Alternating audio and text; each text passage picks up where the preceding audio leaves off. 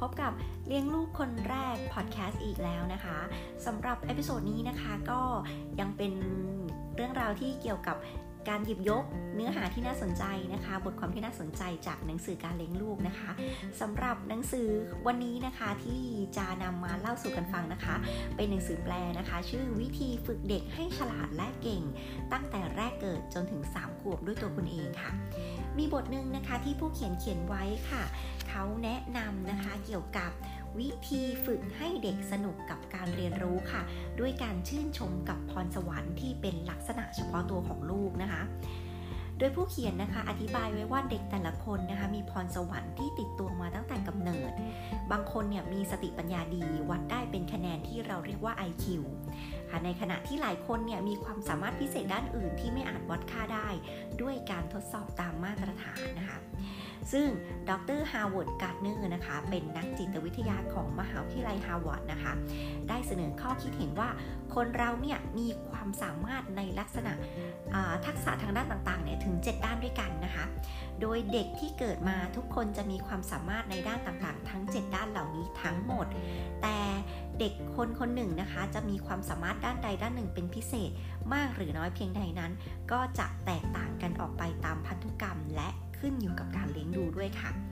โดยทักษะทางเจ็ดด้านนะคะ ด้านแรกนะคะก็คือความสามารถทางด้านภาษาค่ะ โดยเขาอธิบายว่าเด็กที่มีความสามารถด้านภาษาเนี่ยจะเรียนรู้ทางภาษาได้ดี ถนัดในการใช้ภาษาสื่อความหมาย ซึ่งเด็กเนี่ยจะเรียนรู้ได้ดีที่สุดโดยการฟังและการพูดนะคะความสามารถด้านที่2นะคะก็คือด้านการรับรู้และการเข้าใจมิติสัมพันธ์ โดยเด็กที่มีความสามารถด้านนี้มากๆนะคะ เขาจะสามารถเรียนรู้ แล้วก็จดจำสิ่งต่าง ได้หลายมิติ ทั้งมิติความลึกความกว้าง ความยาวความสูงนะคะ โดยเด็กเนี่ยจะเรียนรู้ได้ดีด้วยการดูรูปภาพ รูปถ่ายแผนภูมิแผนที่ภาพยนตร์ หรือการแสดงข้อมูลด้วยลักษณะอื่น ๆ ที่แตกต่างออกไปค่ะ ความสามารถด้านที่3นะคะก็คือด้านการเคลื่อนไหวแล้วก็กีฬาค่ะ โดยเด็กกลุ่มนี้นะคะที่มีความสามารถเป็นพิเศษด้านการเคลื่อนไหวแล้วก็กีฬาเนี่ยจะสามารถใช้กล้ามเนื้อต่างๆ ในการเคลื่อนไหวร่างกายได้ดีนะคะ โดยเด็กเนี่ยจะเรียนรู้ได้ดีด้วยการแสดงบทบาทสมมุติ เล่นละคร เต้นรำหรือการทำกิจกรรมทางด้านกีฬาค่ะ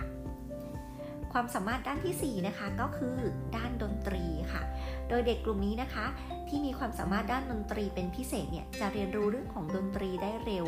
รู้ทำนองจับจังหวะระดับเสียงได้ดี ซึ่งเด็กกลุ่มนี้นะคะ จะเรียนรู้ได้ดีหากนำเรื่องที่สอนเนี่ยมาแต่งเป็นเพลงให้ขับร้องค่ะความสามารถด้านที่ 5 นะคะก็คือด้านการคิดที่เป็นเหตุเป็นผล แล้วก็การคิดคำนวณค่ะ ซึ่งเด็กที่มีความสามารถด้านนี้นะคะ จะรู้จักใช้ความคิด คำนวณ รู้จักเป็นเหตุเป็นผล เด็กจะเรียนรู้ได้ดีนะคะ เมื่อใช้พวกภาพต่อ เช่นจิ๊กซอนะคะ หรือว่าเกมการละเล่นที่เป็นเหตุเป็นผลมาอธิบายเรื่องราวต่างๆค่ะ ความสามารถด้านที่6นะคะก็คือด้านมนุษยสัมพันธ์ค่ะโดยเด็กที่มีความสามารถด้านนี้นะคะ จะสามารถเข้ากับคนอื่นได้อย่างรวดเร็ว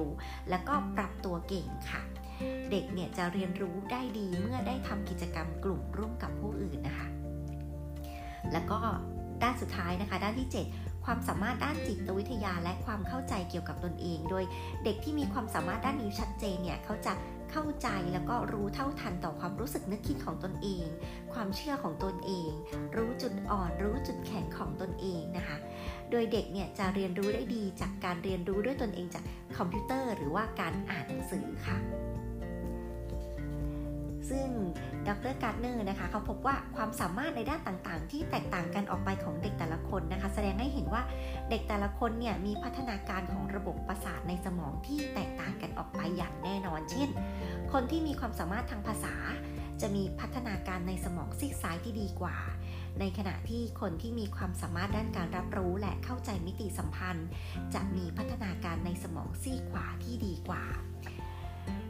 บทบาทสำคัญของคุณพ่อคุณแม่นะคะ ก็คือการยอมรับแล้วก็ชื่นชมลูกของคุณไม่ว่าเขาจะมีความสามารถในด้านใดก็ตามค่ะ